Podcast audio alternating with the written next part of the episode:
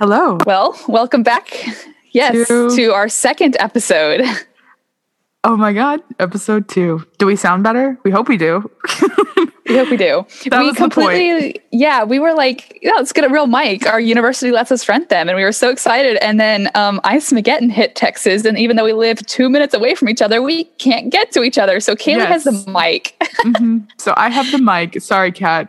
Um, it's okay. it's currently Valentine's Day. And uh, if you're watching this or listening to this later, then um, just so you know, it's been like freezing solid for since what, Thursday? Thursday, I think. Yeah. Yeah. And um, it's not going to let up until Thursday, which is just insane because Yeah. um, last time I checked, we were in Texas. Yeah, I've never seen this in Texas. Those um the cars that iced over and stuff. I was I know. I was shook. I've never seen to- ice that thick in Texas. I know. I had to scrape ice off my car. Like our whole backyard is just frosted over. There's like I've slipped. I didn't fall, but I did slip. Uh, probably because I was wearing my Crocs, but it's okay because they're warm. uh, I was wearing my like snow boots, quote the closest to snow boots you get in Texas, and I still slipped in the courtyard. And I was like just trying to get my mail. oh my So, god, no, yeah. it's it's insane out there. I haven't driven since Thursday, which is weird for me because I usually drive a lot, but um, I'm not going anywhere. I'm not trying to die. Absolutely not. We we know what happens in Texas when it ices, as seen by oh my Mhm. gosh that awful car crash. In Oh, Fort I know, Worth. that was like so I feel so awful for everyone involved. My I dad. know. So you know when I low key could like had a panic attack on the Zoom call for class. Yeah. Yeah, okay. It's because my dad called me right before that, driving Oh, no. through it, and while he was on the call with me, he, Driving through that wreck? Not not through Fort Worth. He was driving up from Houston, so Oh. he ha- wasn't in a like near us in a Oh, deep okay. precipitation. But Mhm. like it was enough where he on the phone with me, he was like, "Shit, I'm sliding," and like told me Oh, while it was happening, and it freaked me out so bad because Okay. for those of you who don't know, I got in a bad car accident about a month and a half ago, Mhm. and being in a car is bad enough. But my dad telling me that he was sliding on the ice while on the phone with me sent me completely over the edge. so That's the of the valid. story. Okay. Yeah, do not drive in ice. Do not drive in ice in Texas because no one knows what they're doing. No one knows what they're doing. We don't have the right kind of tires. No, we don't. we don't even know how to get the right kind of tires. We don't. Like, oh my god, is there th- such thing as chains in Texas? I don't know. right, like what does that even mean? I don't know. But I I'll thought go it to was the just something hardware from store. movies. Yeah. Oh my god. Okay, well that explains like why you're having such a hard time. I understand now because like you just told me it was something with driving, and then you Yeah. were having like a really hard time. I was like, was it that bad just getting from the museum to your house? Um, but I understand now. Yeah, That's valid. it, it would have been like okay-ish. Yeah. Yeah. Being in the car in ice wasn't great. Made me super nervous, but I trust our friend as the driver. She was driving. Like, I Mm-hmm. Don't have a car now. So I trusted her. But like, man, it still made me nervous. And then my dad called me when I walked through the door to get on the Zoom call. And I was like, why are you doing this now? The Lord is Oh, no. testing me. oh my god. Ugh. Anyway. well, I'm glad your dad's okay. yeah. Texas is like screwed.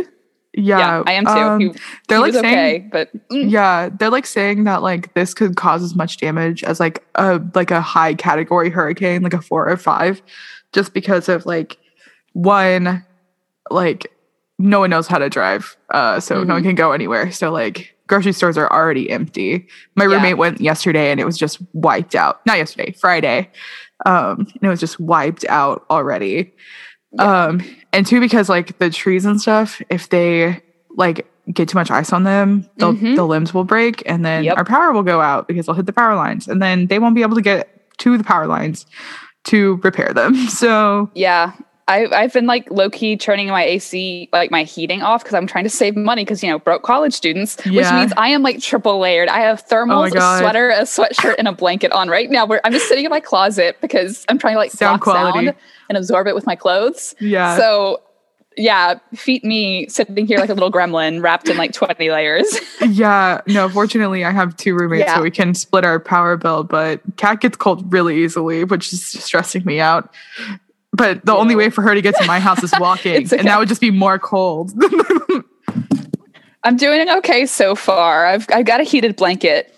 Um, So- just drop the mic. Worst so comes to worst, I'll just cool. curl up in bed. We might have to edit that out. I'll Well, that's a good segue. Yeah. Um. So anyway, Yeah. despite our well, that's this is troubles, this is how we um. Pl- yeah, we planned to jokingly. We were like, "Hey, we should record an emergency episode in case there's ever a reason we can't get together and film." And I brought it up because, like, yeah, I was thinking about my car accident. Like, what happens if Yeah, that happens again? And I, you know, we can't get to the same town or whatever. hmm Yeah, and then like two days later, Um, Ice Mageddon yeah, I was like, unexpectedly. oh yeah, and we're we like, well, we that. didn't do that yet. Yeah, no, I was like, I told Kat, I was like, oh, that's a like a good idea, like that we could do that, but I don't think we need to do it now. And then literally two days later, even though we live like 500 feet from each other, we like can't get to each Yeah. other's house. so we're here on Zoom. Um, sorry if the internet is a little unstable; it might glitch out the audio a little bit, but we're gonna do our best. Um, yeah. We yeah, were we- dedicated to filming every week now, so Yeah, we weren't oh. going to pass it up. Yeah, we should probably say that. So we said in the last episode that we were going to do every two weeks, um, and then we decided that every every week would probably be best, just for where we feel comfortable. There might be some weeks where we may need to skip out, but we're hoping to like combat that, like maybe do two in one day, one week. And then just Mhm. like skip a week, you know. Our our schedules right now are pretty open, but we're worried about like towards the end of the semester how things might start looking. Um, we are but grad students, so Yeah, so, like, technically finals we- might. Mm. Yeah. Ooh. So technically we could have waited to like record this because like we hadn't told anyone that we were going to do every week, but then we're like, no, we're going to do it. We're going to do it. We have to be We have to. we have to. so, here we are recording our second episode. Yes, Um, and our first one, I think when we released it, it was February, but we recorded it in January, so we didn't mhm. like, you know, recording and releasing dates. But that means this puts us in Black History Month. Can I get a hell yeah? Black History Month, a good time. So Um, we're gonna yeah. do a couple episodes for that. So, as a history podcast, we thought we would do a Black History episode. Given Yeah, the and- season. Yeah, So, um, and that doesn't mean we're just gonna talk about it during this month or anything Yeah, like that. We will, these not. stories will continue throughout. They'll be acknowledged. They're important, and they honestly make up so much of our history that doesn't get acknowledged because minorities don't get the attention they deserve in Mm-hmm. oh, for sure. Yeah. So this is not a one-time. We're throwing us like Black History Month episode in, and we're never going to talk about it again. Like it will. yeah, no, it will no. constantly come up. yeah, Black History Month, Asian History Month, Hispanic Heritage Month, all of those months, Pride, Pride Month. Like Mm-hmm. we we want to do them all, and we want to like obviously not just talk about those Yeah. stories during those times either, because This is not that Utah school that lets people opt out of um, Black History. let's not talk about that. I, that makes me upset. Um, sad. Anyway, that's why we made a podcast so people can Yeah. educate themselves, right? Or well. They can listen to us and try to educate themselves. I don't know how successful that'll be. say, yeah, how educational are we really? We're, I don't know. We've talked about ice for the last 20 minutes, so oh God, yeah. maybe not We'll move 20. on. I'm exaggerating, But but, you know what I mean. Oh, okay. One last thing before we do get to our history. yes. Our Twitter is up. yes, we have a Twitter. Yes, Um, it is the acronym and the word podcast. Yeah, So it's like So T I N A H L podcast. That's our Yes. at. Um, so you can get to know us on there. Kat is running that, and because she's much more active on social media than I am. only on TikTok. Only though. on like I don't know Twitter, so I'm sorry, Okay. guys, if it's really weird the first few. She tweets. thinks it's really complicated, but I promise that it's more simpler than she thinks. But Yeah. she's doing a great job. Oh. Um, and yeah, so go follow us on there where we'd love to talk to you. Um, and yeah, and then our email again. I mean, you know, uh, we've said it in the last episode, and we'll probably say it again in this episode, but our email is this is not a history lecture at gmail.com. Feel free to reach us out to us there if you feel so inclined. We should mention our first episode stats, Cat, how we did. our our little our little itty bitty baby viewership, know, and I'm if you listened. I oh I am very proud, and if you listened, thank you so much, and we're hoping it just Yeah. gets better. And we hope here. you're back. We hope we didn't drive you off with how crazy we are. Yeah, and I'm working on my enunciation, so Oh yeah, I should do that too. um yeah, so we have we had people from all over the country, well not like all over, but like more places than I think we um were expecting. One from Canada, Oh, which yeah. was fun. Um, yeah, Yeah, we have people from Ohio. Shout out to Ohio.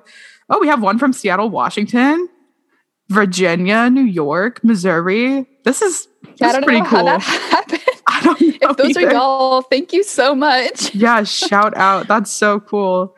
Uh, we hope you're back. Like I said, um, if you're not, then I'm Mhm. sorry that uh, we understand. Yeah. and we hope to see even Yeah. more people from all over the place. Maybe next time. But anyway, Yeah, we'll just get more comfy and casual. yeah.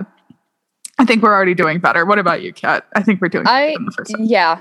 It's weird having to like interact with you over Zoom when I'm used to being able Yeah. to read your body language next to me. Mhm. But yeah, this is a Yeah, don't worry. There's not much body language going on. I'm sitting on the floor next to my bed. And yeah. I'm I'm sitting underneath a hoop skirt that's probably gonna fall off my shelf onto me in my closet, but it's fine. hey, that will make a fun little something something for the show. Yeah. Anyway, okay, All yeah. right. Do you want to go first this week since you went? I went first last time, or do you want me to go first again? Should we alternate or should we stick stick to one thing? What do you think, Kat? This is Oh. our this is how the rest of this is gonna go. Oh my god. um, do you want me to flip a shoe? Sure. Okay. Okay. Laces up, I go. Laces down, you go. Wait. Okay. But it's like weighted. Okay, whatever. No, it's not. This one's not. Okay. It's like really cheap, flat. Okay, ready? Go. Laces down. Oh, so you go. I go first. Yep. Okay. Oh, I gotta get the shoe now. Okay. that was the only thing I had near me. Alrighty. Well, today I'm going to talk about the Tuskegee Airmen. Ooh. Yeah. The only thing I know about them is the like second night of museum where the one guy just walked around saying the The Tuskegee, Tuskegee Airmen. Airmen. are on the march. Yeah. Actually, I definitely note that in my notes Oh, because excellent. that movie is a classic. the bobblehead Einsteins, I kind of want one for my desk. okay, that would be really cool. yeah. But yeah, they were actually the um the first black military aviators in the US Army Air Corps. So really important for history also like in the military, not just military but overall Yeah. because this is a time when people were the, the civil rights movement wasn't like what Yeah. we would think of with MLK and everything yet, but it was Mhm. definitely like amping up to that. Yeah. So what what years and what war? So this is World War II. Um, Mm-hmm. They were founded. So it kind of like took a couple of years for their for them to get off the ground um, and form and everything. They were technically founded in 1941, but the years leading up to it, there was definitely like precursors for it and people pushing for it. Mhm. So um, yeah, I'll set the scene for y'all because that Oh. helps me. Um, it helps me too. yeah. Uh, so World War II, we kind of have a picture of. Think of any History Channel movie, and you've pretty much either landed on ancient Greece or World War II. Or aliens. Don't forget the aliens. Yeah. um, but before World War II, think like 1900 to 1920s, the KKK was growing. Like Yeah. it was getting a lot of support. And the Thanks, decade birth of a nation. yeah and, and it's weird because we think of like the civil war and the like great wars to be so far apart but really they're not they Yeah, were less than so 100 years apart I know people had barely time to like recover. yeah people think- probably had grandparents who fought in the Civil War going off to World Yeah. War One. yeah, yeah. it's it's really weird and i think part of it is fashion history like when we picture those events they look Mm. so radically different because of technology and fashion being Yeah. so different because you're like oh the distance between women wearing hoop skirts and women wearing pants that was obviously a long time it really Yeah. wasn't No, it really wasn't because yeah, it happened really quickly.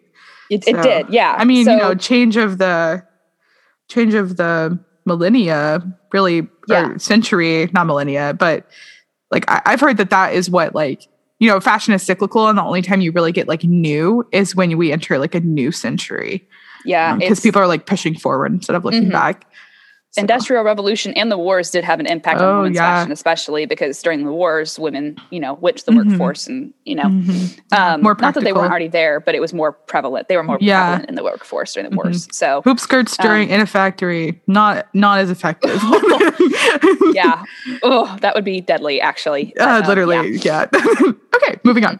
so yeah, yeah, KKK um, was growing into the 20s and everything. Um, Post Civil War, Jim Crow is still around. Massive issues with racism, segregation, and still, we could go on for hours about how slavery never really ended. It just turned in- into tenant farming, which Mhm. forced African Americans and like pre previously slaves into the same positions and mm-hmm. called it freedom, which it wasn't. There was yeah. no social mobility, nothing. Yeah. And that um that was definitely still around. The KKK saw a little bit of a dip in the 30s going into this, but by no means was racism gone at all. Mm-hmm. Mm-hmm. Um, and like Kaylee said, Birth of a Nation was what, 1915? Yeah, I 15 think? or 17. I'm forgetting which one right now, but around then. Yeah, and for those of y'all that don't know, Birth of a Nation is an incredibly racist movie, in mm-hmm. disgustingly racist movie yeah. that really just perpetuates the stereotype of of black people being super like brutish and brutish and um, predatory particularly. Yes. Yeah. Yeah. Kaylee's seen it more recently than i have. Yeah i had to watch it for a class. It's um it's rough and unfortunately it did kind of revolutionize the way movies are made and consumed in america. So it's like a very culturally significant movie but that doesn't make it any less disgusting. Um yeah. it basically it depicts um, a family, two families before and after the Civil War, and kind of America before and after the Civil War, and like, oh my God, the consequences of letting like Black people be free and have like equal rights, um, in just a really like gross, nasty way. And of course, it depicted the KKK saving the day at the end, which just oh. reignited the KKK, which had actually started to like kind of die out, like fizzle out they were still around, but it had to fizzle out. And then it like reignited it kind of stronger than it was when it originated in the 1800s. So yeah, just short little micro yeah, history. The movie is piece of sh- uh, yeah don't waste yeah. your time watching it it's three hours of racist bs i only did it because i had to watch it for a class and honestly i didn't pay attention to most of it because it's just so hard to watch um yeah but yeah it creates a weird juxtaposition though at this time in history because it's it promotes these people as like as people of color as this really like like like you said predatory and strong and mm-hmm. menacing and mm-hmm. there's so many stereotypes of this time that do the same thing but what's mm-hmm. weird to me is that people were like scared of them but acknowledged like through it inadvertently they were trying to promote that like they were stronger physically overpowering yeah. and stuff and i'm like i don't get how you can try yeah. to portray someone as stronger than you but then mm-hmm. like the, like not I, it's such a mess there's so yeah, much juxtaposition no, it, it, yeah, I understand it's completely. It's so I mean, I mean, it's racism, so it doesn't make, it doesn't sense. make sense. It doesn't yeah. have to make sense. It's just fueled by people being pieces of shit basically. yeah and i think they were they were able to perpetuate that by also saying like they might be stronger and bigger and more terrifying mm-hmm. but they're not as smart yeah and civilized yeah yeah which is which is such um anyway anyway yeah, um, i won't spend 30 minutes ranting about that but that yeah, was our episode today the, is not over birth of a nation but yeah sorry unfortunately but, it does get it does, it yeah. does ha- we do have to mention yeah. Um, but that reasoning is part of why people didn't like said that they couldn't have people of color in the Air Force because oh. they weren't smart enough to like fly planes. I guess. But it's just pushing buttons. I, I, mean, I'm not smart enough to fly a plane, but I'm i feel not, like if I learned like, the buttons, I could do it, just like anyone. it, it, was a ridiculous excuse. Mm-hmm. But into the 20s, we have people like Charles Lindbergh, who took the spirit of St. Louis across the Atlantic Ocean, which is also now in the Smithsonian. Uh, has a really, oh. if you ever get to go see it, go to the Air and Space Museum. Super cool. Um, and the year after that, Amelia Earhart becomes the first woman to do that. She has Wilmer Stultz and Louis Gordon uh, in the plane with her when she does it, mm-hmm. and she mm-hmm. gives them a lot of credit for it.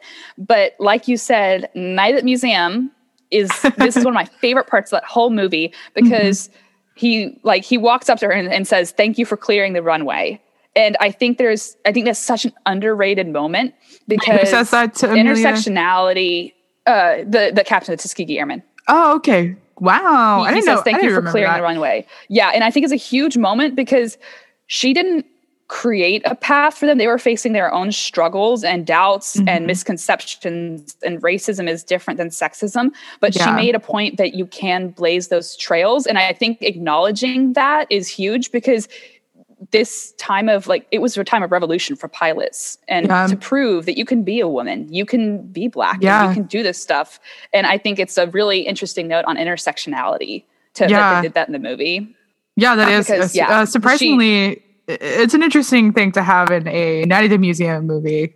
yeah Um, speaking of museums, you, it's funny you mentioned the Air and Space Museum because it made me think of what our professors call it, the Dad Museum, because moms don't choose to pick to they don't they don't choose that one. Out of all the Smithsonian's, they're like, "Mm, let's not go to the Air and Space, but they got the dads. They got the dads. But you know who makes yeah. the decision? Not the dads. which is funny though because i don't know a child that is not obsessed with nasa i mean we're obsessed with nasa I know. I'm like, what? Uh, air and space? Are you kidding? I would have died as a ten year old, but yeah uh, you know, cool. yeah it's so cool I guess it's up to mom. whatever I mean, as yeah. I've gotten older, I've gotten less interested in just seeing planes. I would go see like a true. giant planetarium, though. That does sound cool. Just the space part, I'll take. I would do it. yeah.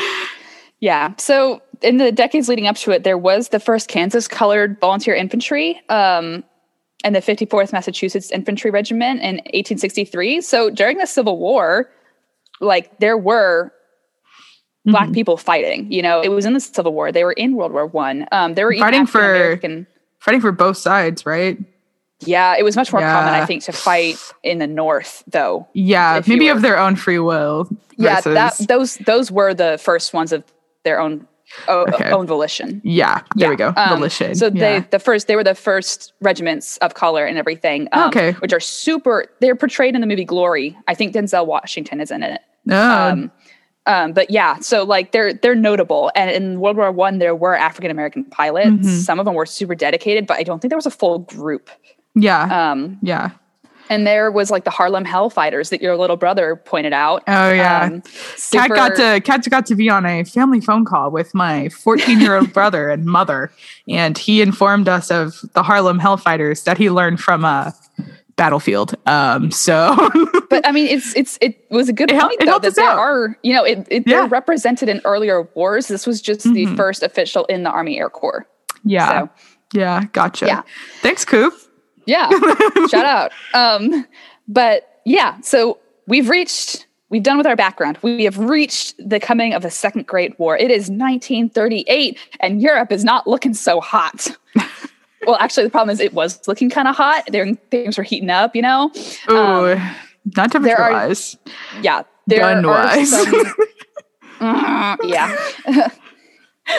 uh, there are some dates that suck to memorize in history. History is not about memorizing dates, but it will help you to know that World Yeah. War II starts a year later, about a year later, on September 1st, 1939, when Germany invades Poland. So we are coming sh- coming into that hot ourselves. Um, Mhm. okay, wait. FDR, Uh, are you back? Okay, you said Okay, okay. Kaylee gets a seasonal cough that makes her like sound like she's dying. So Yeah, we'll edit uh, we'll, we'll edit it out. It does not need to be consumed by anyone who doesn't know me in person. They don't deserve that. Okay, you said FDR. Kat? Yes, yes. FDR announces that he wants to expand the pilot training for civilians, and but segregation is still a thing. Um, it got a lot of attention from Chicago Defender, which is a, um, a paper founded by um, Black people. It gets noticed from the NAACP and other publications by Black African Americans. Um, and they're like, "Bro, what the f- WTF, bro? Like, can we like just train people of color because they are equal?" Like, I- okay, so like when like when the war started, like all these publications and stuff started saying like, "Hey, we want to like help defend our country. yeah, Like, why aren't you letting us?" Okay, exactly. I see. Yeah. Kind of like now with um transgender people. Yeah. Again, that's a story for another episode. Yeah, that's a different month. Um, um, we'll see you in June. Yeah, FDR breaks and is like, okay, by next year, the AAC Air, our, our Army Air Corps would like to be training them uh, as well. And the program that they were trained in got its name from the town in Alabama where they set up shop. Um, Tuskegee, Alabama. It's also home of the Tuskegee Institute, which was founded by Booker T. Washington. Ah, another famous, yeah, another famous a cool dude. African American. Yeah, like hmm awesome, like you know, Yeah. go bro. Um, and I'm gonna, you know, give you a little face to put with it. th- This whole story. Um, so for a second, we're gonna talk about John Robinson, who is considered the um, father, kind of, of the Tuskegee Airmen. Um, if we go back a few years, he's he's an African American black activist who is helping lead Ethiopia's air force. Um, eh, you know, we'll get there in a second. Um, so he goes to the Tuskegee Institute. He gets a degree in auto repair, and no one will hire a black mechanic. And he's like, "This is absolute bull." Um, so he settles in Detroit, in Detroit, where he meets Cornelius Coffey. I think his is pronounced Coffee Mhm. Kofi. No, no. Coffee. Co- Yeah. Um, Uh, yeah, we'll and they both that. want to do aviation. They're Mhm. both inspired by Bessie Coleman, who I'm probably going to do another episode on because she's awesome. She's the first Ooh. Black woman and Native American to get an international pilot's license. What? Absolute force of nature. Totally going to do another episode on her. God, Um, I wish yeah, I could but- be a woman like that. right? I'm Oh, just bland. yes. well, they like idolize her, and they're like, "Yeah, we're gonna we're gonna get pilot's license too." And they Oh, yeah. apply and almost get accepted, and then they're like, "Oh wait, you're black. No, we're Oh not taking you." So this man, this John Robinson, awesome dude, applies for a janitor and sits in on the classes of his own time. He does so well and learns Pilot's how to classes? make. Yeah, oh my god. he learns how to make his own airplane out of a motorcycle motor. oh my god. What? What? Yeah. That's not even like that. Can't get you in the sky. I, well, this this guy is like determined, and Oh it's god. so insane that the school finally was like, okay, yeah, like I guess, come on in. Like, so he just like literally like what is that? Uh, that one movie with what? Who? Matt Damon or someone? Good Will Hunting. Good Will Hunting. Where he just like it's the janitor. Oh my god. but yeah, he well he Oh my and God. Co- he and Coffey get like um they go back and they like get this professional training and everything. That's and awesome. they they like they f- they are the founders of multiple institutions. wow. Um, and they're even hired to teach, I think, at the old at the school they were originally rejected from. But they weren't allowed to use the white airstrips. Oh my god. So wait, You want to know what they do? wait. Did they did they build one themselves? They built their own. They Hell built yeah, they did. airstrip. Oh my god. Um, These people have more yeah. willpower than I ever have in my whole life.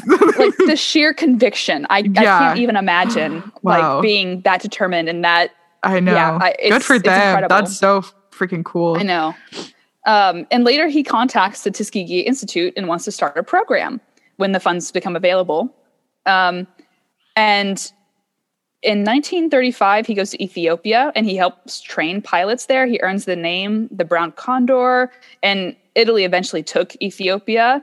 But he comes back to America with a hero's welcome. And he's one of the people that when FDR is like, hey, we should create this hmm like training program for black pilots, he's like, put me front and center. Like, like Yeah, I, I've got you. Like, I, I'm gonna help. I trust him the most.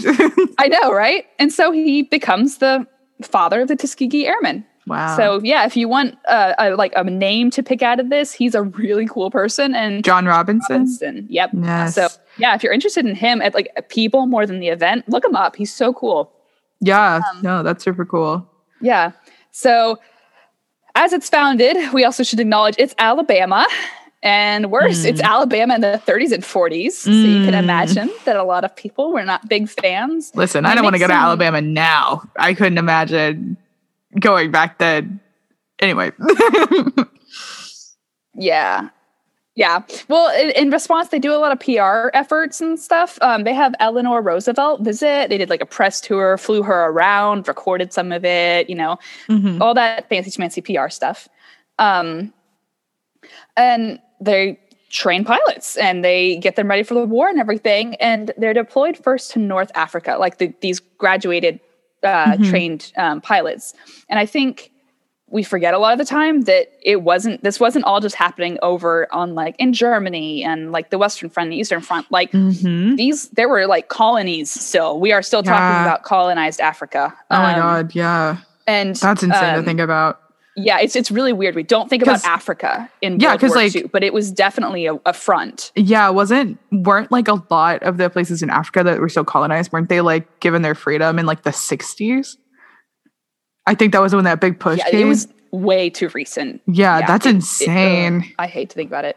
Ugh. Yeah, so the war is happening in Africa too. Like, and Mhm. and I mean, it's according to white people, it's free real estate. Like, you know, Oh my Um, god. so oh, we can fight here. like- Nothing will happen.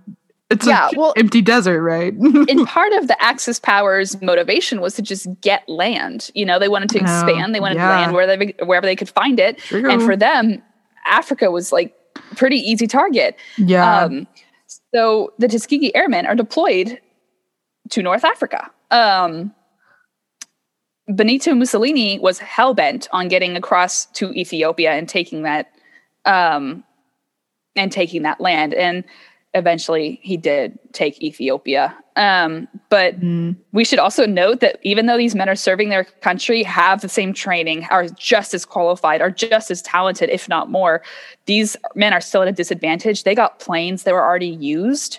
Um, they're sometimes damaged. They're older. They're not as even as good as German enemy technology. So they're they're being placed in bad bad odds because Yikes. After the freaking with that. president too was like, "Hey, let's do this," and then they can't even give them like good Yeah. equipment. Ugh. yeah it's uh it's it's kind of sickening um and later a lot of them were sent to italy where they worked with the 79th fighter group um, which is a white group actually um, and more, groups of people of color joined them over time and they ended up making a, t- a larger group called the 30, 332nd fighter group they kind of got upgraded a little bit they got p-51 planes which were uh, just I, I think just overall better i'm not uh, i'm not a Not a plane person. Sorry, I'm not a plane person. Sorry, guys. Um, but they're Few one of their people are. I know that's a very niche specialty. really like people who do like war history will be able to list off like every piece of artillery. Like it's crazy. And We're not war historians. no, That's why we started this podcast. yeah, yeah. Um, so one of their jobs was to escort escort other bombers behind enemy lines, and they ended up getting the nickname Red Tails because the paint on their planes and it was a really iconic look that could I be identified. Um, they they lost about 25 bombers that they were escorting behind enemy lines, but it, and it sounds awful. But then you realize that the average for the other groups in the 15th Air Force was 46 oh wow. like these these guys were killing it they were Yeah. doing a fantastic job um but during the war they did lose about 66 trained aviators in action Mm. from the tuskegee airmen um, and about 32 i think 32 or 33 were taken as pows after being shot down Wow. Um, POWs. and it's uh, it's it's crazy to me that after these people return home they still have to deal with racism and yeah. like let's be clear no one should have to risk their life or do anything at all to gain Absolutely common not. decency that is quality No. it is not you sacrificing or risking your life is not a price you pay for respect but it Mhm. makes me so mad like your your race is not a debt that you have to pay to society you don't Oh, owe anyone absolutely anything. but that these men did that and came back and still faced Yeah. so much racism. They were still dealing with segregation. They'd have to go through a whole civil rights movement still. Like Mhm. it's it's maddening. Um, but they were also the irrefutable proof that they weren't just as good as the other pilots. They were arguably They were better. better. They performed better. They, yeah. And it wasn't until them. 1948 that President Truman desegregated the armed forces. And again, did not get rid of systemic racism, but it was years Integrated? still yeah, desegregated. Sorry. Yeah, no, no, integrated, it's okay. I do that all the yeah. time. Yeah, my brain. Yeah yeah. But okay. they left behind a huge a huge legacy um the Mhm. program graduated 992 pilots and around Wow. 14,000 mechanics and specialists they flew That's so over many people. I thought I it was like a group of like 50. I mean, I don't know how big like regents in the military are, but I, I yeah, feel no, like it's, like 50. impressive. yeah. yeah they've ended up flying over 15,000 missions they won Wow. 850 medals they destroy over 261 enemy aircraft and that's not even counting the amount of supplies trains and other resources that they destroyed bet- behind enemy lines Jeez. incredible legacy. Um, and George W. Bush presents them with a Congressional Gold Medal in 2007, and more than 300 of the original pilots were there. Wow. Wait, 300? Yep. And if that doesn't tell you that these people are still like, like these, Wow. these people are like they're still They're still alive and they're just barely getting recognition. yeah. And and the, the remaining survivors were all invo- invited to Obama's inauguration. Wow. That's so cool. Yeah. Ugh, So I, uh, I mean, I'm glad. incredible legacy. I, I mean, I'm I'm not glad this that anyone would ever have to like face that. But could you Mhm. imagine seeing that so much change happen like over your lifetime?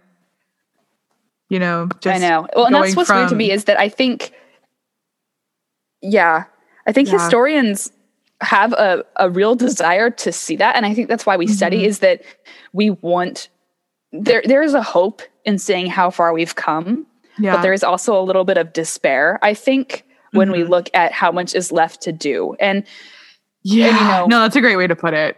Yeah, I know. and I think historians have a lot of not every historian, unfortunately, but I think a lot of historians have a desire to, and a lot of people just interested in history. People who are listening to this just have Mhm. an interest in understanding history to better the world in any way. And yeah. if that's why you're listening to this, congrats. You know, learning from your Yeah. history does help you improve the Oh, future. Oh my God, yes. No, history definitely repeats itself. Some people like to say it doesn't, but I mean, Mhm. we're seeing things almost, you know, 100 years to the date that are repeating, like happening right now with Yeah. coronavirus and like Spanish flu and everything. And I just really think that, you know, like if people had learned from the anti mask movements in the Spanish flu, yep. maybe we wouldn't have anti mask movements now.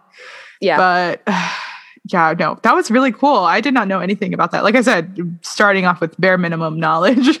Well, yeah, like honestly, my my main knowledge, like the first time I ever heard them referenced was in Night at the Museum, and I was so mm-hmm. interested in these people that were like yeah. just like they, there's they're obviously like historic figures. They're not Yeah. just something Night in the Museum threw in there. And Oh, so yeah. when I was like looking for stuff to do, that they came to my mind first, and I was like, I want to know more about these people. Yeah. No, that's really cool. And that's why we started the podcast because we also wanted to know more. Yeah. Um, but yeah, great job, Kat. That was Thank you. I'm excited really for yours. I hope that I can live up to that. Um, so speaking of wanting to know more, mm, I picked out for Black History Month. Um, I wanted to focus on Black um, members of nobility, um, specifically in like European high courts, because I feel like people kind of forget that Black people were in Europe. Um, they definitely were. Uh, not as many as maybe now, but they definitely were. Um, and we'll get into that a little bit later. But I just wanted to really like, I wanted to cover three So I feel like visibility for this topic is a big thing because people kind of forget that, like, oh, people like had babies with people of different races. Not everyone was just pure white who was like in leadership positions and everything. Um, so I'm going to start Mhm. chronologically um, with the first Ooh. one being Saint Maurice, the Knight of the Holy Lance. Um, Mm. so this guy lived in the third century. So around, uh, he didn't really have a birth date. I saw maybe 250, but the death date was like 286. So he didn't live for like very long, um, as most saints don't. Um, but he was really cool. And I think the reason why he's like such a prominent member of this is because he was a knight in like the third century when like, you know, up until I I'd say maybe like the 10th century, like being a knight back then was like really cool. And you got on to go like all these like Arthurian legend like status missions and everything. Um, Yeah. so like that's why he really was like really prominent in history. Um, and I'll get into this a little later, but he was he actually becomes the patron saint for all German um, Holy Roman emperors, um, and he becomes a big deal to like all. He's like a patron saint for like um, military and like stuff like that. So he's very like warlike. Um, not like he's not Hmm. warlike, but like he is the saint to countries who are like, oh, we want to do well in war. Um, Oh. so his unfortunately his description is going to be a little briefer than the other two I have um up like ready to talk about um he, because just because he did live in the third century and unless you were like a huge guy like an emperor or you know Mhm. something like you know like huge like king queen whatever there's very like it's really hard to find information on people uh who weren't like really really famous um because it's the third century um and things just don't last that long um and they were barely learning how to like write things down at this time so you know so this is a little shorter than i would have preferred it to be because i wanted to know more about this guy but he did live kind of a short life, so I guess that explains it too. So, like I said, he was born sometime before 286, and he probably died in 286 or 287. Um, and like I said before, he really excited people's imaginations because he's a knight during these like kind of mythical times almost, even though it's like normal history. But people like are like, oh, back then weird stuff happened. Which honestly, if we didn't know like how the world work world worked back then, like people didn't, uh, mm. weird weird stuff probably would be happening all the time. Yeah. um. So he was born in Thebes, which is an ancient Egyptian city. Um, and he was black. He wasn't just like, oh, like maybe like a Roman who like went to Thebes and was like born there. But no, he was he was black. He was from Egypt, and um, he uh, was a high official in the, the Thebaid region of southern Egypt. So this is this was a very early center of Christianity, and that's like his whole thing. That's why he be, eventually becomes a saint because he's very, very true to his Christian faith. Um, even before the Roman Empire like allowed it. Um, that being said, though, he joined the Roman um, military and rose through the ranks and would eventually become the um, so what's the word? Um, he was the leader of the legendary Roman Theban Legion, which was apparently, according to legend, um, a legion of 6,666 men who all converted to Christianity together, so en masse, and um, were put to death because of their Christian faith in 286 by the Roman. Um, oh, by the Roman emperor. Yeah, so not all at once, but it kind of happened in phases where the Roman emperor kept asking them to do things that like defied their Christian faith and they kept saying no. And he just like kind of killed off like a little of the army at once. I think the first like round of it was he killed every 10th man. Yeah. Um, it was known as like, it was known as a certain term, but it was basically to like, I guess hurt the morale of the group as a whole and be like, I can do this um, if I want to. So I'm sorry if you're Bro. the 10th man. like, that's bad luck. Um, and then the Legion continued to um, like defy anti-Christian orders. So eventually, the Roman emperor had them just all um, executed in 286, um, including Saint Maurice. So this is how he officially becomes a saint and is martyred because he, you know, doesn't want to do not Christian things. Um, and he was he died for it. So ancient, um, okay, ancient like torture and murder techniques are like they're they they hit different, man. I oh I know God. they really did not care about people's lives. Like they were like humans. I know they were. It was like the whole. It's like the Viking thing where it's like glorious to die because you'll be I in know. Valhalla, and it's like people were just they chilling. They were okay wanna, with it. Listen, I guess if like you know your max life expectancy was what like thirty years, like you just were like, oh, I might as well die when I'm 27. Like, what's the difference? I mean, okay. Also, to be fair, it's the third century, so I'm not really sure if I would want to live back then either. No TV to live for. I can't watch another episode of Peaky Blinders. It's all worth it. What am I supposed to do? Kat and I can't Zoom and do our podcast in the third century. oh my gosh, you're so right. If y'all like weird, morbid, like if you have a morbid curiosity, honestly, look up like the wiki page for like old ancient tortures and stuff. It'll go yeah. down a rabbit hole, guys. No, they were they were they were wild back then. They were yeah. they were wild and um but Anyway, yeah, yeah so, sorry. actually, so one of the really cool things about him is the region he was um, kind of a knight in was like kind of I think the Swiss Swiss Swiss reason region. Oh my gosh. Um, and so Switzerland, that's easier to say. Um, and there were like very few black people. So like that's what's really cool about him too, is like he hmm. was a knight during this time. Um, so yeah, so that's kind of his whole story. He, you know, what did really well in the army and kind of was a really devoted Christian. Um, so he was really cool. And what's really cool about him too is that depictions of him don't shy away from the fact that he was black, um, like so many other depictions of black saints did. Um, because there are a lot of saints that came from Africa. Because I, like, I wanted to talk about this because the Roman Empire, I think we don't realize it, but it was incredibly ethnically diverse. Like, yeah.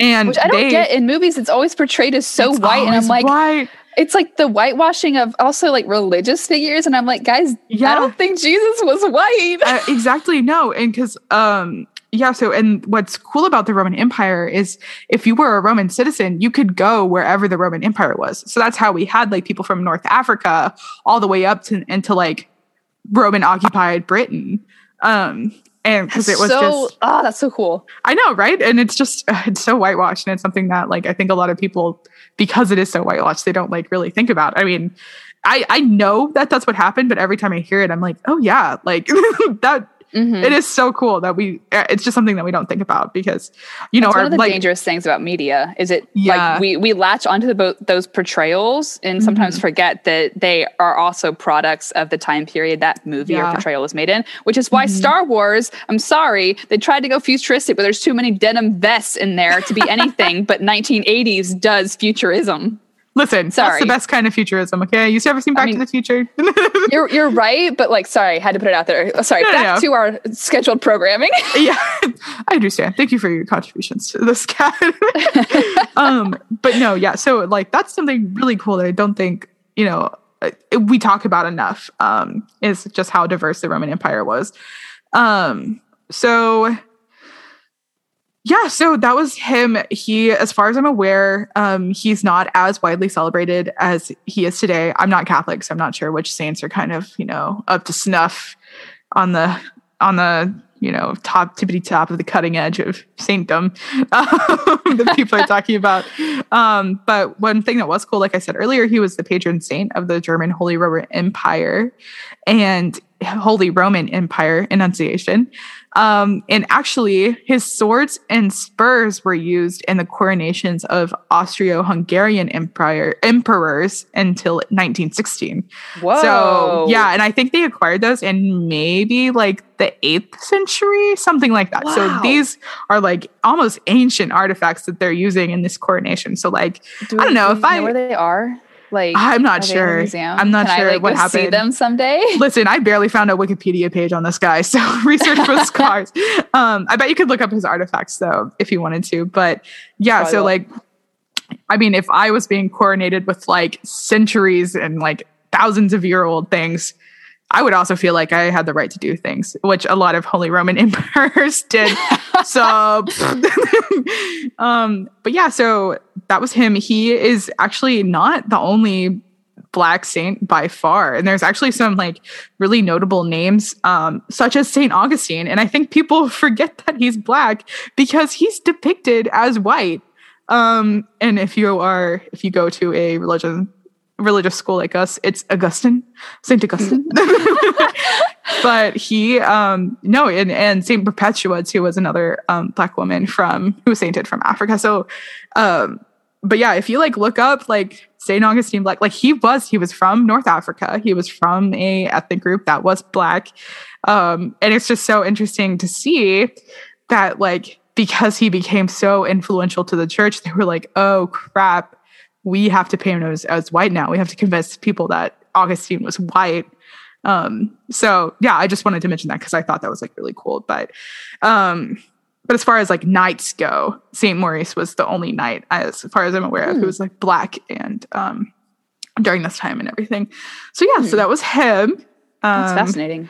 He's our first on our list. And then, so the next um, member of Black High Court um, was a man by the name of Alessandro de' Medici, and he was the du- first Duke of Florence. Um, and I do apologize. There's a lot of like Italian names, which a bunch, which with a bunch of like Z's in them, and uh, uh, we're gonna struggle through this. But so, just for context, in case you forgot about who the Medicis were, um, they were an, an Italian bourgeois family that ruled Florence um, and later Tuscany during most of the time from 1434 to 1737. And um, this was a really, really um, corrupt time in Italy.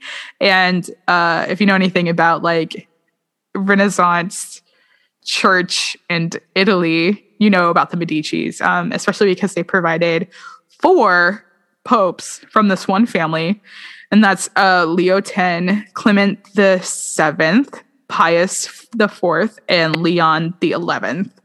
Um, and this family also married into several royal families of Europe. Um, most notably was Catherine de Medici in France. Um, so, Alessandro, our main man here, was born July 2nd, 22nd, 1510, and he was actually assassinated on January 6, 1537.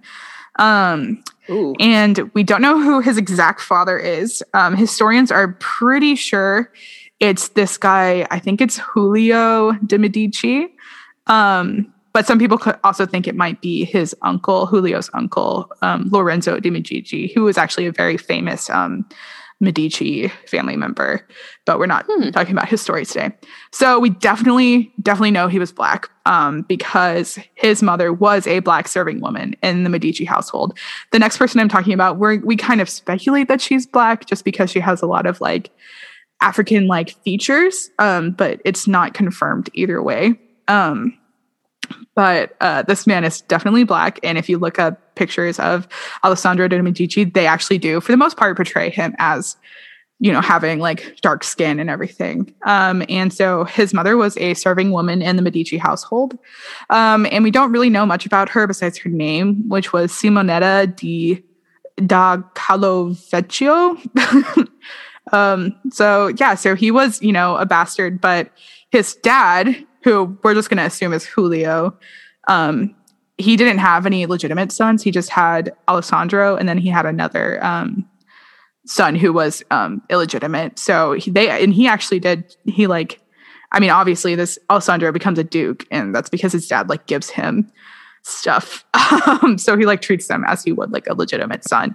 And actually, Giulio, his father, would later become Pope Clement the Seventh, um, which I mentioned earlier yeah, so part of this was um, part of him being pope was he had to give up the lordship of Florence. Um, I guess out of like the Medici's like land holdings. Um, but he did give it up technically, but he just uh, gave it to his son, and so he appointed his son Alessandro as the first duke of Florence, um, hmm. which makes him, you know, also black, which was really cool for him to be like the first and also be a black man. Um, the next part, I'm I going think, to. I think people for, don't realize often that if that the amount of um, high ranked people who had affairs or sexually assaulted or even raped their mm-hmm. um, servants, especially those of color, I don't think they realize. I don't think people realize how many how many people actually would be in these high up yeah. positions if they were claimed as legitimate instead of mm-hmm. just writing them off as bastards because they were of a different race or something. Like it, yeah, it's no. ridiculous how many how many servants were abused or raped at the hands mm-hmm. of these people, and how mm-hmm. many children that yeah. some of these higher ups have that were not white. Mm-hmm. I know, and it would be. I mean, if we could have access to that history, it would just be, it would be so cool. But of course, you know, since they were illegitimate, and they came uh, came around in like not so favorable conditions like we don't have like they weren't recorded mm-hmm. and uh, it would be so cool to like see everything because yeah it's like some, how, how some people don't like talking about like Sally Hemings and stuff but yeah. I'm like no no that's like, like we should talk like, about this yes please let's like we should about talk it. about the, that America is irrefutably founded on mm-hmm. so many messed up principles I know and unless you're willing to talk about them and fix them mm-hmm. like yeah, we can't just sweep I, yeah. it under the rug. Like there's still black people today who are who can trace their ancestry back to Thomas Jefferson. Yeah. And I don't even know there's white people who can do that. Like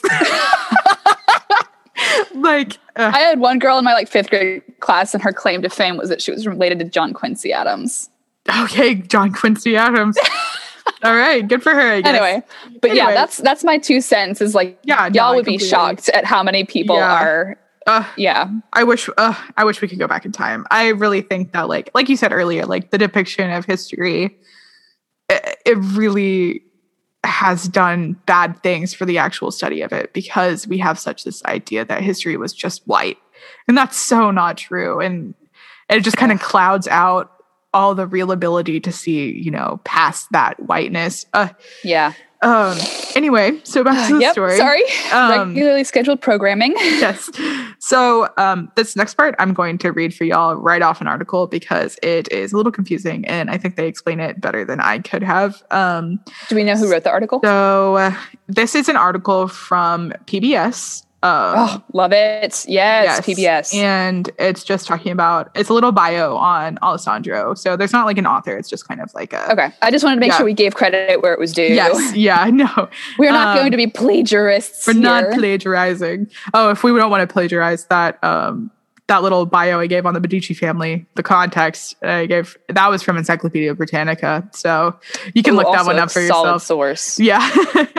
I just need someone to something to write down that was like very concise that I could kind of offer Yeah. as a little context. Um so okay. So Republican had grown Republicanism had grown in Florence under the regent under the rule, so under Alessandro's rule.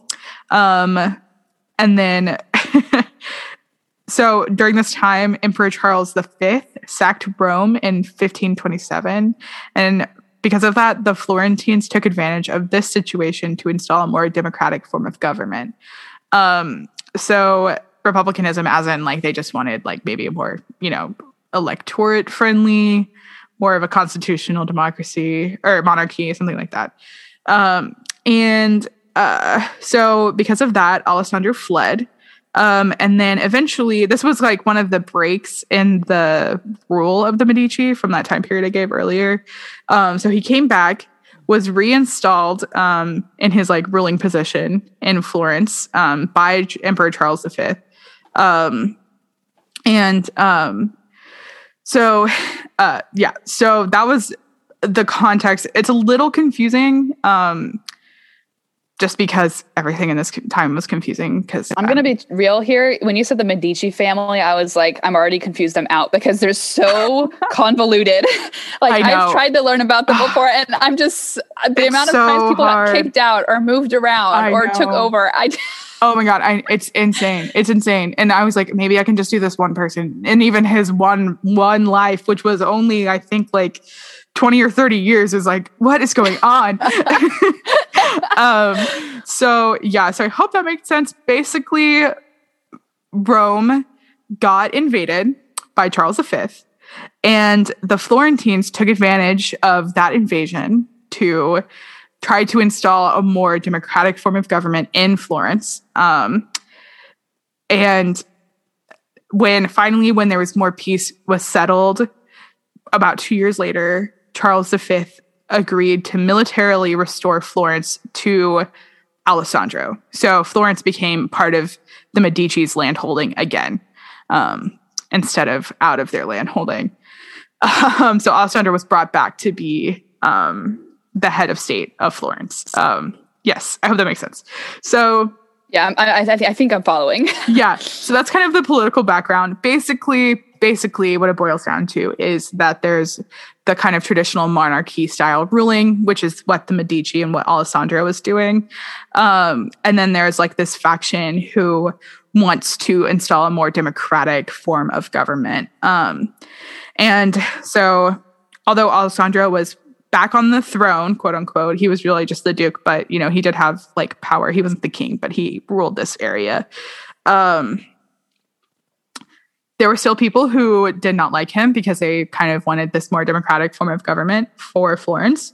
Um, and despite that most of his citizens actually thought they approved in him or they really liked him because he, they he had a good sense of justice and he had a lot of common sense according Love to that. accounts.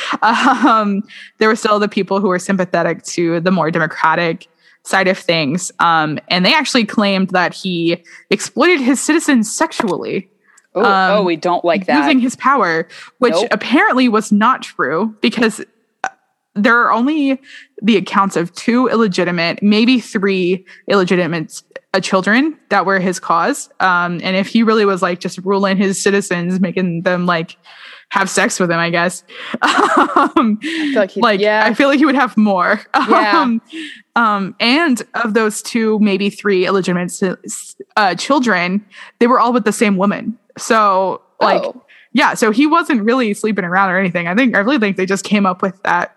Was it Um, like one courtisan or something like that? Like one woman. yeah, was it like- was um it was apparently a distant cousin because of course it was. I didn't want to say it, but I feel like we had to. no, yeah. I mean, we're not gonna pretend that didn't happen a lot. yeah. Ooh. Um, okay. So uh, yeah, so that was kind of, you know, his like ruling time. He ruled well. People seemed to like him. He was pretty well liked for being a Medici, which is interesting because they don't have the best reputation as far as like ruling people do. Maybe that was after him. um, so he was assassinated, um, like I said, in January of 1537. And he was assassinated actually by a distant cousin, which is again why the Medicis are so convoluted because he was killed off by his own cousin. And this is the hard name. This is his cousin was Lorenzaccio Medici. Lorenzaccio Medici. I'm not sure. Lorenzo. I mean, that, We're gonna that sounded that sounded about right. And I'm gonna Yeah. be honest. Sometimes when I can't, I don't know how to pronounce a word. Like the in mine when I was like trying to say coffee. Yeah. like my brain sometimes reverts to like a southern thing, southern- like, and I I don't know why I don't even have an accent, but sometimes when I'm looking at a word, That's our just like that's our factory setting. yeah, it just goes back. Um, yeah, it'll probably get us on a word someday, and we apologize. it really will. Um, okay, so I'm just gonna call him his cousin. So his cousin actually had like kind of pulled like the ultimate like sneaky assassin mood and had like Ooh. gotten himself like ingratiated with Alessandro's like court and everything. Um, and in order to gain his trust so that he could eventually kill him, and playing on this idea that I don't know if this part is true, but this is how his cousin claimed that he assassinated assassinated Alessandro.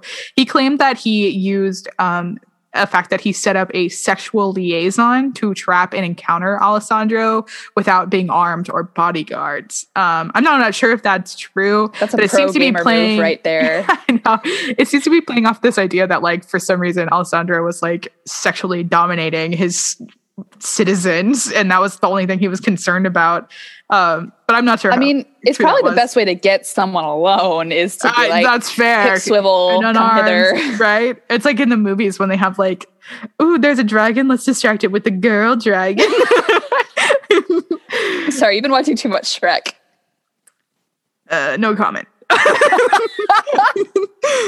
you um, need to rewatch those. Anyway, Um, so okay. So he does get assassinated um, in January of 19 or 1537. 19. Wow. Okay, whatever. Um, so we're gonna ignore. it. Did you hear that? are you okay? You did. Can you put your arms down? wanna know- Okay. I'm sorry. I didn't think it would. I, did. I didn't think you'd be able to hear it. I'm sorry. It's okay. Cat has um loose joints. I was like stretching and I like just snapped my shoulder blades on both sides. it, might, it will be entirely possible that she'll just like dislocate a shoulder um, Yeah. during one of these episodes, and we'll have to deal with that. But yeah, I'm so sorry. I, I didn't think you'd be able to hear it, and I forgot I was like, it's just like a faint. It was a faint pop. okay, okay, that's good. Um, so yeah, so he was assassinated. Um, and despite his literal assassination, you know, they're usually used to like overthrow power structures. The anti Medici faction that Alessandro's cousin belonged to, that kind of coordinated this, failed to use this opportunity to overthrow the government. They just were like, oh, he's dead. Oh no, we have to do something now. A little late to the uptake. So, um, the cousin Lorenzaccio ended up fleeing Florence and was actually killed himself. I think like twelve years later. Really Um, missed an opportunity there. Yeah, so that that was another kind of short-lived life, but apparently everyone was back then um, for one reason or the other. Um, so yeah, so it was really, really cool that you know he had such a prominent like place in power, but he was you know half black, like he was a black man, and um, he actually his lineage has connections to other royal families throughout history, including the Habsburgs, um, which is not surprising. Uh, yeah. Uh, Mary, you know, getting together with that cousin. Who's surprised? Yeah. And apparently he actually had connections to the Bonaparte family. Yes, the Napoleon Bonaparte family. Oh, Um, yeah, like through Napoleon's sister. So Oh. that's a fun one. Yeah. Um, Hmm. so yeah, he was a pretty cool dude. I mean, I feel like that's the best way to study the Medici's is just one at a time. Probably the only way to reasonably understand it. I'm sure there's some like Medici scholar out there who's like disgusted oh, with oh, us I'm right sh- now. Oh, I'm sure there is. Which honestly, if you were going to devote yourself to studying one thing for the rest of your life, it probably would be the Medici's because it would yeah. take a whole lifetime to figure out what the it heck would. is going on there. um, okay, so now we have our last one, and she is probably she's the most recent and probably the most famous. Um, and it's like I said before, it's kind of questioned whether or not she was black. Um, and most of the evidence, it was never mentioned that she had any like direct black ancestors. Um, but when you see paintings of her, she does have what appears to be African features, which is the main like kind of idea that she could be black. And if she was black, um, she would have connections to like uh, she was queen of england. So she is in the direct lineage of like victoria and queen elizabeth ii so like if she was black then so are they but just a little bit. Um, yeah so this is queen charlotte of mecklenburg strelitz. Um, she was from germany and she lived from 1744 to 1818 and yeah, so she was a from a small German, northern German duchy, um, and apparently was an obvious choice for the recently um, appointed new king of England, King George III of American Revolution fame. um, huh. And um, so they were married on September 8th, 1761. Um, and actually, I wanted to note this because the age difference was actually appropriate for once. So wow, George, what a shock. I know. George would have been 22 or 23, and Charlotte was around 17 and 18. So not bad. Like, you know, we've seen so much worse in history. so much worse. And she was 18. So, by our standards, at least a consenting adult. Yeah. Um, so, over the course of their marriage, George and Charlotte would have a whopping guess how many kids they had, Kat? 13. 15. Oh, yeah. They uh, had 15 kids, eight boys and seven girls, 13 of which survived? did survive. Yeah, 13. Oh my yeah. gosh. This woman was a powerhouse. She was popping babies out better than the Duggars. What? I know. That's um, insane. I'm I shocked know. that they that 13 of them survived. Could you imagine? Yeah, could you imagine being a woman back then and going through birth 15 no. times? I, I don't even want to do it once. once. Today. I'm adopting if at all. So no, I cannot medicine. imagine. um so yeah so impressive impressive woman. Um they george and charlotte were actually the first of the english monarchs to live in buckingham palace and move them in move there in 1762 soon after they were married.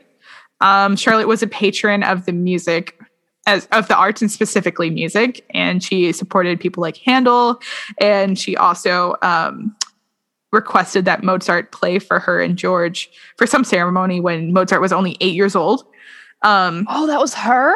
Yeah, and See, I know about Mozart, but not her. Yeah, which makes you feel bad. Okay. No, and then Mozart later de- dedicated his Opus Three to Charlotte. Um, hmm. Yeah, I don't know if he named it after her, but he definitely dedicated it to her. Um, she was also really into botany, which is super cool. Um, I would love to be into botany back then because they had like all those really cool greenhouses.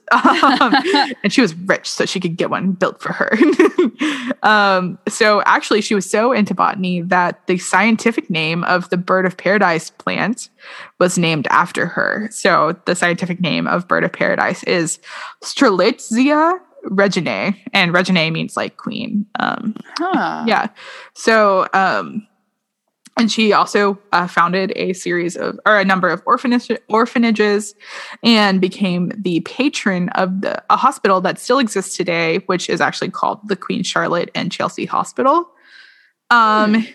and actually so king george iii was you know famously uh not mentally well. Um he they actually call him the mad king.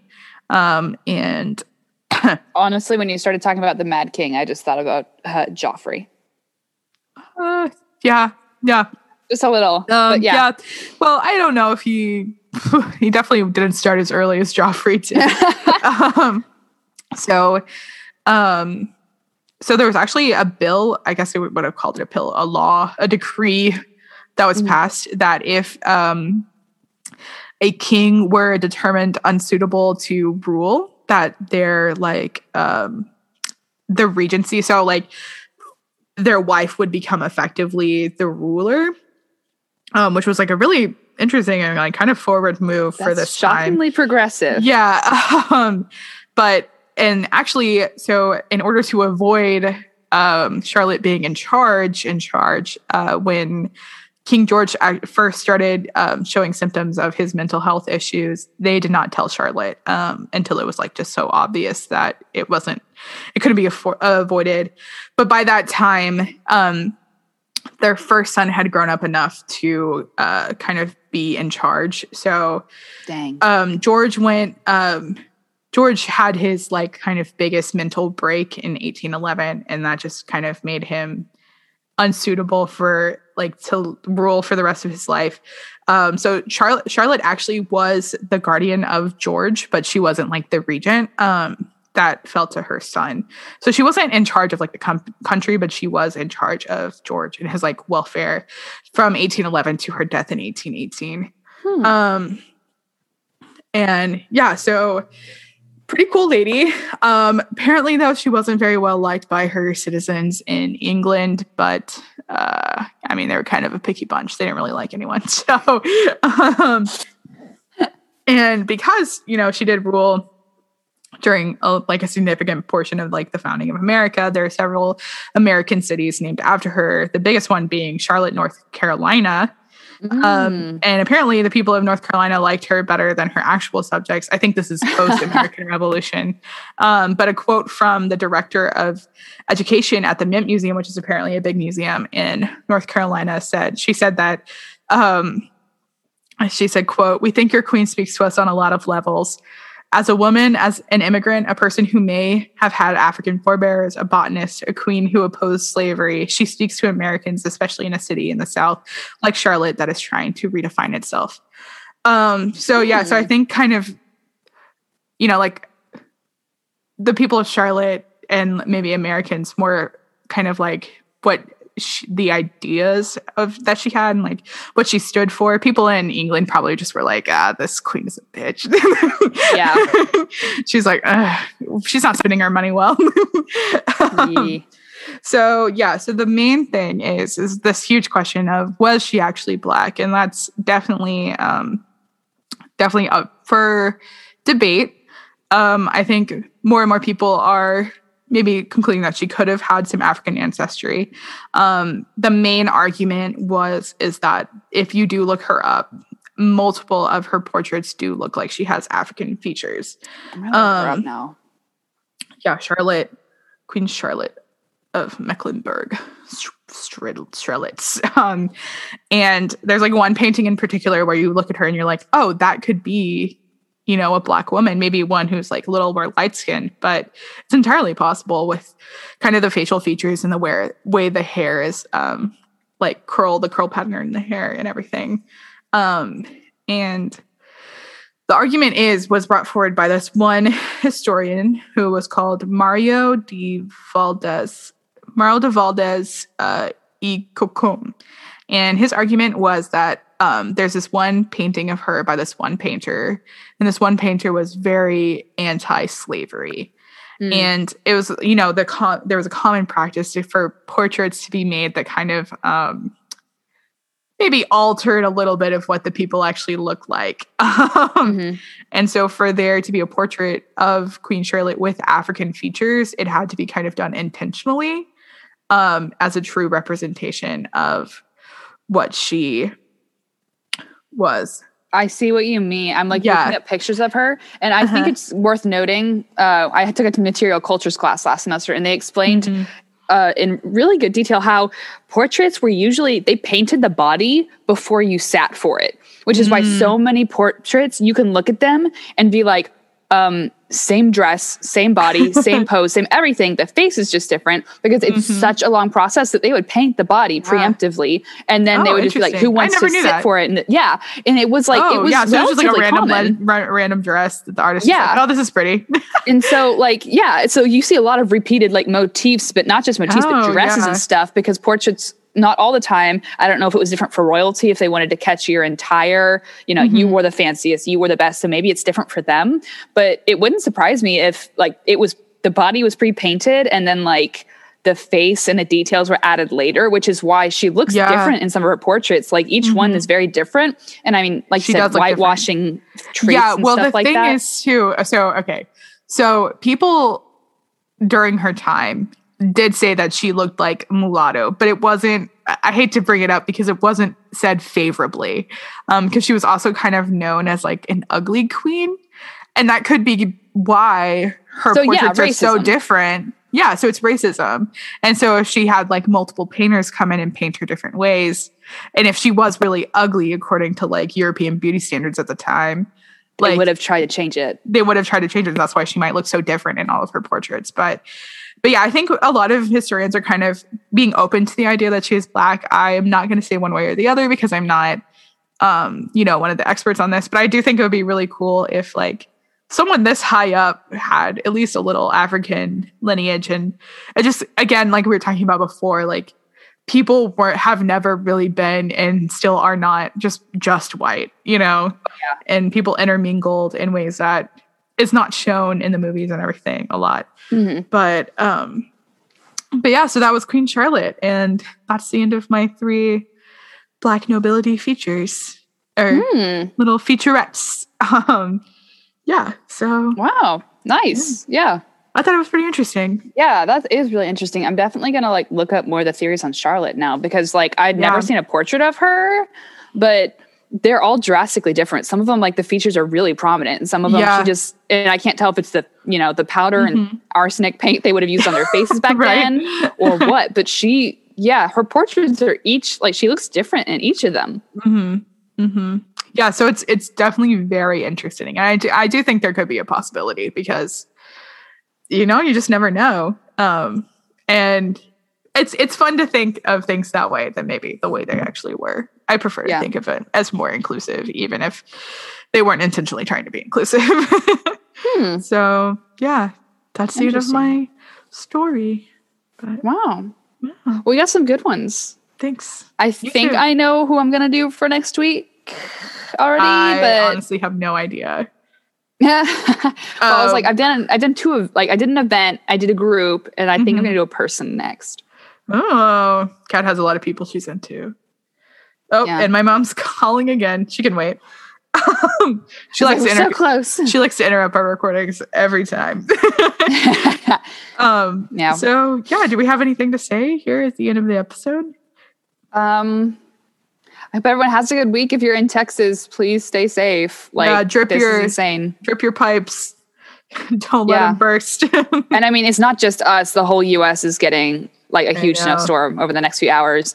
I need warming. our school to cancel class, but they're being insubordinate and they won't say anything till like midnight tonight. And Yeah, they definitely won't. But I'd be really surprised if we had to go to school tomorrow. Really, Yeah, really 'cause that- that's just We- gonna- good thing is we don't quote- have class until Tuesday. And I yeah, think the they- one bad thing is I can't work from home with the job I have. Yeah, so true. I'm just missing hours at this point, and I highly doubt our university is kind enough to give me paid time off. So if I Apparently miss a that's what whole they week of a did. paycheck, Apparently that's what they did last time. The Oh, they did had a they snow really? day in January. That's what that's what my roommate said. But I'd have to ask her more information about that. But yeah. let's hope so because I don't think I can go a whole week without getting paid. Like financially, I need groceries. Yeah, I know that's a big oh, that's a big hit to your paycheck. But yeah. oh my gosh. Anyway, hopefully um hopefully we'll survive to the next episode. Um I think Kat's gonna freeze herself out of the apartment. Don't be afraid to turn your heater on. I, I do turn it on a little bit every few hours to like warm it up a little bit. I just don't have it running all the time. Yeah, I know. Just giving you a hard time. Yeah, I got you. that the cold adds to her joint problems. yeah. um, I'm, I'm a fun one, guys, in case you didn't know. she's falling apart a little bit, but it's okay. Just a little. um, so yeah, so this is the end of episode two. Thank you all for listening. If you still are, um, we hope it was a little less rambly than last time. Maybe it was a little more rambly, depending on the part you're listening I think to. the, I think the ramblings were more focused, focused relevant. on what we. yeah, yeah, yeah. So yeah, Um, stick yeah, around next time. Hopefully, it'll just get better. yeah. Hopefully, maybe next time we'll actually not be over Zoom, and you won't hear weird audio glitches because of my bad internet. Um, and yeah, Hopefully, so we'll be together. Hopefully we'll be together and using one or two mics. Um, we're gonna figure that out, but we do have access to mics, which is great. Perk of if being a you- student. Yeah, if you ever think of anyone too that you're like, wow, that would be a really cool um, person Oh, or yeah. topic to cover, tweet at us. Maybe we'll Tweet at us, email us. maybe we'll we'll pick it up sometime or something. Yeah. Oh, and we should mention we are now officially listed on several podcast Yes. platforms. Um, so we're on Spotify, Apple Music, Google Podcast, and Stitcher. And then uh, uh, with I think um, the approval for like Apple Podcasts and Google, we got added to like a bunch of other different random ones. So you can find us on. I think over 10 platforms now. So that's really Just exciting. crazy. So listen at your leisure. If uh, you've enjoyed what you heard today, we would love it if you would leave us an Apple review, um, which feels like Mm-hmm. Yes, crazy to be asking, but it would be, we would really, really appreciate it just to help us out. Um, Yeah. Yeah. But yeah, so like Kat said, you can find us on Twitter at T I N A H L A H L podcast. Um, and then if you have any longer uh, comments or suggestions than 240 characters, then you can reach us out to us via email. Um, this is not history lecture at gmail.com. And uh, we'll talk to y'all next time, next week. Yeah. So um, yeah. Have a good yeah. one. Have a good Okay. one. Goodbye. everybody. Bye. Bye.